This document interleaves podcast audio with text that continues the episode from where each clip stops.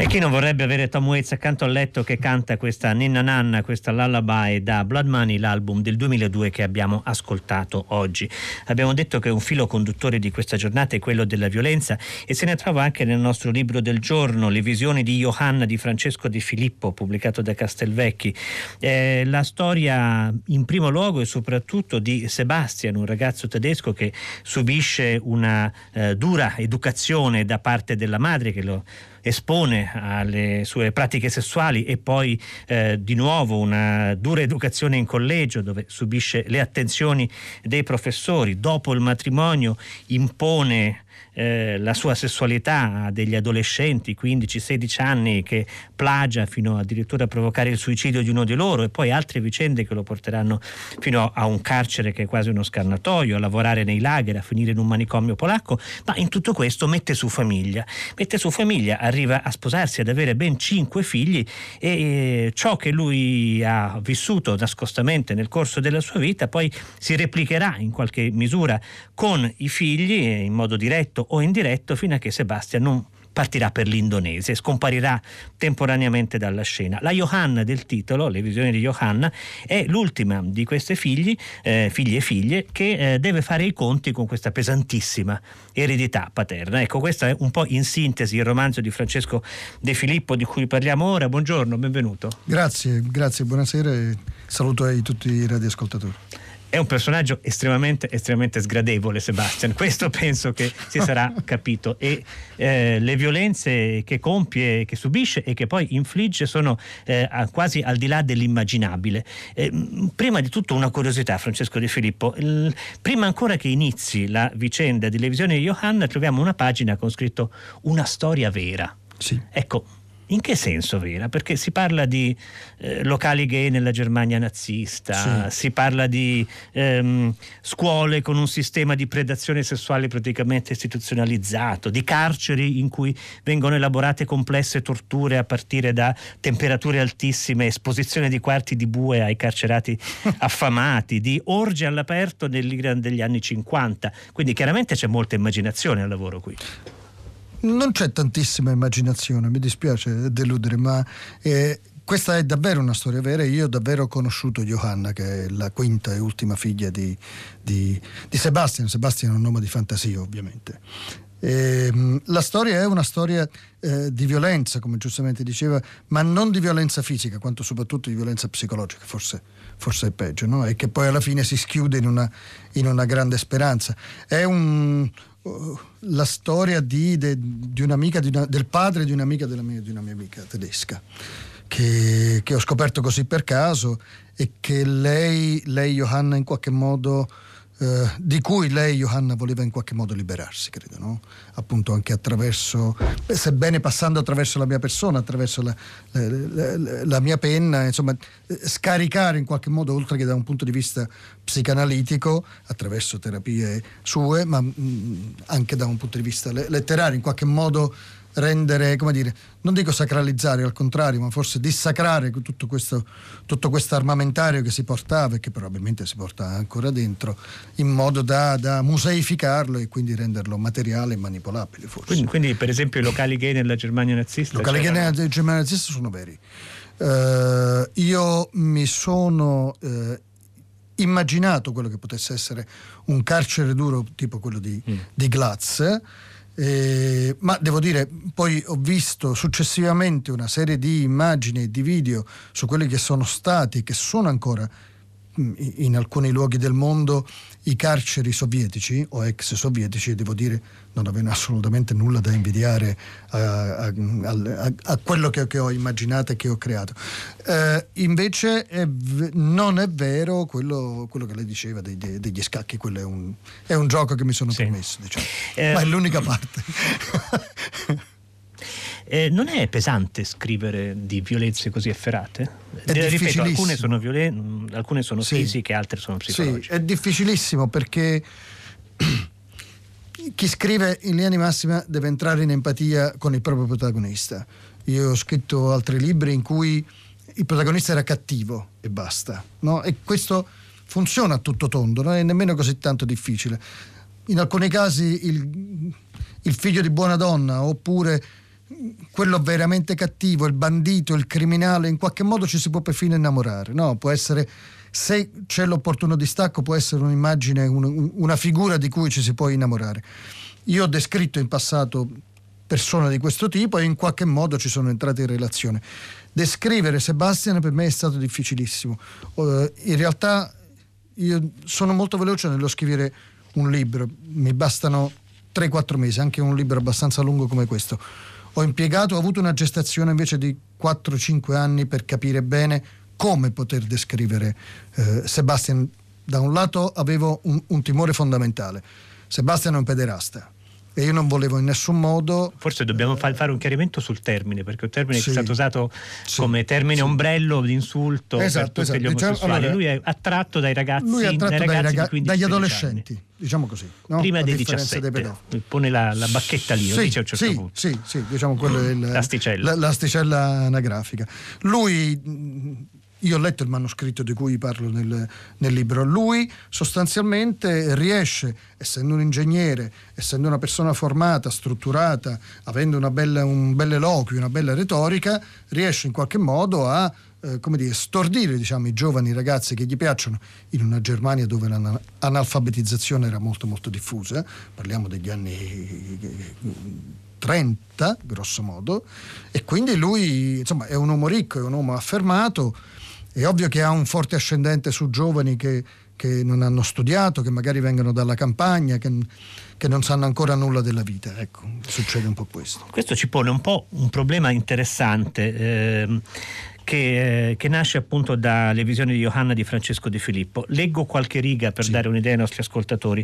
A un certo punto è Sebastian che parla, dice ehm, nemmeno i ricordi dei giovani deflorati, sventrati nello spirito, quelli nel cui animo ho tracciato un graffio indelebile con un cacciavite, o anche quelli che se ne sono andati prima, prima che l'acido inoculato loro li polverizzasse in un cancro lento e dunque hanno scelto di avvelenarsi, recidersi la carotide o lanciarsi nel vuoto, rosicchiando centimetri d'aria mentre la mia voce, querula e femminile, ne frenava la caduta esponendoli alla libertà totale dello spazio e dunque fino all'esplosione silenziosa delle carni, alla frantumazione deflagrante delle ossa. Ecco, questa è una... Un po' forte. È, una retorica iperproteica, sì, ehm, sì, anche, sì. anche, di cattivo gusto. Beh, questo è Sebastian, immagino, che questo usa questo linguaggio con i suoi ragazzi. Questo è Sebastian, nel, credo, nel, se ricordo male, nell'unico caso in cui veramente opera un, un minimo di violenza fisica nei confronti di, di un giovane. Per il resto lui, come dire, fa in modo soltanto da convincere questi giovani con a questo, stare con, questo stile lo fa? No, lui di solito lo fa con uno stile più ellenico. Lui si rifà ovviamente a Sparta, quindi al discepolo che dorme con, con il suo maestro e attraverso questo riesce insomma a circuire i giovani riproponendo un modello eh, sociale didattico che se funzionava, se andava bene, se era lecito, legittimo nell'antica Grecia, non andava bene certo nella Germania del XX secolo. Stordire le persone con le parole. Il figlio di Sebastian eh, um, Helmut fa esattamente la stessa cosa per sfuggire a una sì, situazione sì. in cui sta venendo circuito. Sì, una cosa terribile è. È l'unica pagina comica, direi, nel romanzo. Ma io de- devo dire a mia discolpa, diciamo così, che il romanzo alla fine veramente schiude una grande possibilità, no? Cioè attraversando un tunnel di, di cose terribili, come peraltro è, è, stata la seconda guerra mondiale e quelle generazioni ne sanno tantissimo, eh, alla fine una speranza c'è comunque. Johanna è una donna che è vissuta in questa famiglia, che ne ha assorbito per certi aspetti tutta l'intensità delle dinamiche familiari, eppure nonostante tutto questo in qualche modo ne esce ne esce fuori, si salva con la forza, col coraggio, a strappi, a morsi, ma riesce a venire fuori da tutto questo. Poi insomma non voglio svelare troppo del libro perché no. poi alla fine... Comunque, Però, direi che questo è un po' il tema del libro, cioè come ci sì. si libera. Eh, perché... Come si libera, ma anche c'è eh, anche molto sul, molti interrogativi sul male. No? Un uomo come Sebastian è un uomo che ne ha subite di, di ogni fatta e non mi riferisco soltanto al fatto che abbia subito una violenza sessuale da ragazzo dal suo maestro, no? come poi farà lui. Non mi riferisco tanto a questo quanto al peso psicologico di avere una madre che, lo, che, non gli vuole bene, se non lo odia addirittura, e un padre che non c'è, che, che è scappato via, che è fuggito via. Ecco, allora non, non voglio giustificare nessuno, per carità, però pongo un interrogativo sul male, no? su che cos'è il male, da dove arriva, da dove parte, se ci sono due punti effettivamente così precisi. Eh sì, perché effettivamente eh, a giudicare dalla famiglia di Sebastian, la famiglia che lui forma, sembrerebbe che il male ricevuto inevitabilmente si traduca in nuovo male, perché anche se i figli eh, e le figlie di Sebastian non sono dei, dei violentatori. Ecco. No, no, anzi. Eh, no. Però eh, sono portatori di mali fisici, per esempio, che sì. in teoria come dire, nella realtà non sarebbero legati a questo, ma in un romanzo non possiamo non pensare come un'eredità paterna. Sì, in realtà io ho voluto metterli appositamente in, in sottolinearli, metterli in luce, perché secondo me il, il, il e questa è una cosa sulla quale la, la cultura occidentale credo non si sia mai interrogata a sufficienza. Esiste un, un, una relazione tra quello che avviene in noi, nell'esperienza, nella psicologia e il nostro fisico, il nostro corpo. Il fatto che Helmut abbia avuto e abbia eh, delle, dei, dei problemi, delle patologie gravissime agli organi genitali e così anche il secondogenito e così anche la moglie di Sebastian e che muoiono per questo, probabilmente sì, può essere un caso, ma insomma tre casi su cinque persone diventa quasi una, una, una prova. No? Ecco, questo è impressionante perché questo è un romanzo in cui con pochissime eccezioni, una è Johanna, in fondo le vittime subiscono non riescono a trovare la forza per reagire. Beh, questo però è abbastanza comune. Lei pensa che sia sempre così, quasi sempre io, così? No, io prendo ad esempio, non parlo di oggi, parlo dei decenni fa. Quante sono le violenze sessuali che si sono consumate nelle famiglie? Famiglie dove si vivevano situazioni di disagio, povertà, promiscuità? Quanti sono le violenze che eh, commettevano i fratelli maggiori o i padri rispetto alle figlie o ai figli. Ah, c'è anche un personaggio indonesiano, Vir San, Virgio Sanjojo, che sì. giustifica questo, dicendo in fondo le violenze che eh, Sebastian ha inflitto ai suoi cosiddetti protetti sono nulla rispetto alle violenze economiche che loro subivano. Ma questo sì. è un punto di vista suo o del personaggio? No, questo è un punto di vista suo, suo veramente suo mm. del, del, del personaggio. Del personaggio, perché in effetti il, il, discorso che faceva lui e che poi fa nella realtà è questo. Io vivo in un luogo dove se tutto mi va bene devo lavorare a 10 anni, a 15 anni, a 20 anni, devo lavorare 10 ore in una risaia con i piedi immersi nell'acqua, piegato in due, come facevano le nostre mondine tanti anni fa. Tutto questo senza guadagnare quasi niente praticamente, ma riuscendo a, a, a, ad ottenere il sostentamento per me e per qualcuno dei miei familiari. Questo è il, il, il, il raffronto, la comparazione. No? Poi sono arrivate le leggi, poi è arrivato il benessere ed è arrivata un'altra realtà, ma anche in Italia, in Europa, 50 anni, 70 anni fa, insomma le, le, le situazioni di disagio erano tutt'altre e comparate a quello il fatto parlo br- brutalmente, il fatto di andare a letto con il proprio maestro probabilmente non è una cosa così grave per lui, piuttosto che lavorare in quel modo, essere praticamente schiavizzato in, in, in, come mai. Eh, eh, come mai in questo ha inserito, in questo complesso arazzo sì. di, di, orrori, ha inserito anche il fatto che Sebastian eh, eh, abbia il compito come ingegnere di preparare gli impianti delle camere a gas? Perché è vero. Ma, eh, Perché lui, ma lei è un romanziere, cioè, calma.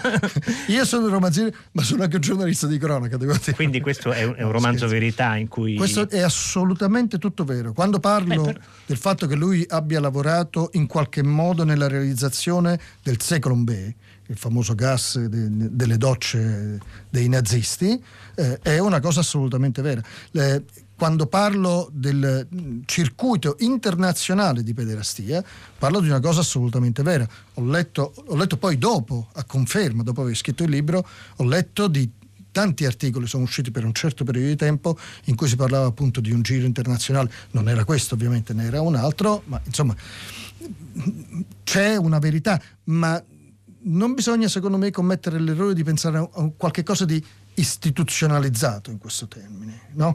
nel senso che se nel momento in cui Sebastian va a vivere in Indonesia e mette su una scuola di formazione e approfitta, come dire, commette degli abusi su alcuni di questi ragazzi e poi li manda realmente a formarsi ancora meglio, a un livello ancora superiore in Germania, è sufficiente che ci sia uno amico suo, due amici suoi che hanno stesso, la stessa inclinazione, la stessa identità sessuale, per come dire, creare quello che noi poi a posteriori definiamo un circuito internazionale di, di, di, pederastia. E perché Francesco De Filippo raccontare tutto questo nelle forme del romanzo e non semplicemente con una narrazione interamente veritativa? Un uh, racconto denuncia sulla vita di una persona di cui lei può anche non dire il nome, ma che eh, mm. da riportare interamente alla realtà. In fondo sì. l'effetto di denuncia sarebbe stato maggiore. Forse sarebbe stato maggiore, sì, ma n- non mi interessava tanto. Cioè, io mi spiego meglio. Uh, sono rimasto folgorato dalla storia.